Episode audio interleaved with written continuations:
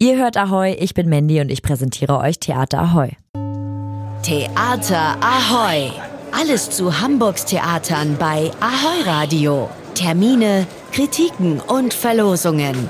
Hier bekommt ihr einfach alles. Die Ente bleibt draußen. Herr Müller-Lüdenscheid. Die Ente bleibt draußen. Herr Müller-Lüdenscheid, ich bade immer mit dieser Ente. Nicht mit mir. Ich kenne sie ja erst seit heute. Wenn Sie die Ente hereinlassen, lasse ich das Wasser heraus. Loriots Sketche sind legendär. Wie kein anderer hat er die Literatur, Fernseh- und Theaterwelt generationsübergreifend geprägt.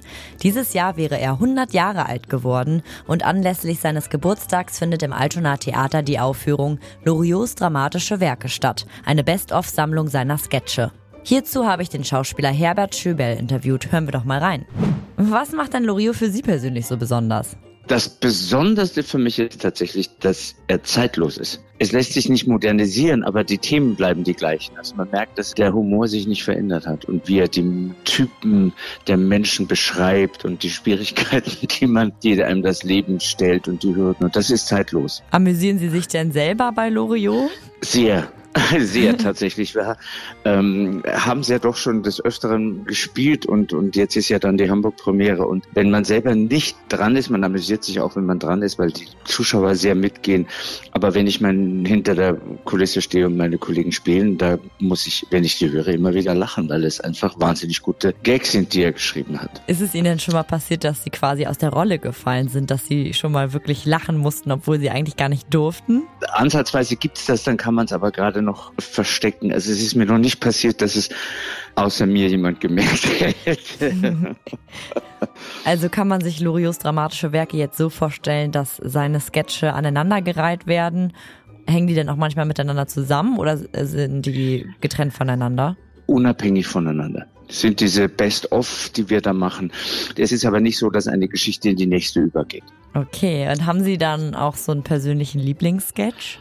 Ja, ich habe zwei. Der von Victor Dornberger, der Horrordarsteller aus Hollywood, dem man bittet, seine Maske abzunehmen, der aber gar keine Maske trägt. Und der zweite ist tatsächlich ein relativ unbekannter, den wir da noch mit drin haben. Das ist die Szene, wo ähm, jemand versucht, einen Bunker zu verkaufen. Also wo es ein Interview gibt und einen strahlensicheren Luftschutzbunker. Das ist wieder, habe ich gemerkt, höchst aktuell. Es ist mit sehr viel Witz geschrieben, aber es hat einen ganz tiefen Kern. Danke, Herbert Schöberl. Seht Loriots dramatische Werke bis zum 27. Dezember im Altona Theater. Mondscheintarif heißt Ildiko von Curtis erster Roman. Das Buch wurde ein Bestseller und jetzt, 25 Jahre später, geht's weiter mit der Geschichte. Der Titel könnte nicht besser passen. Er lautet Eine halbe Ewigkeit. Die Geschichte handelt vom Leben als Frau sowie einer Liebe, die in die Jahre gekommen ist.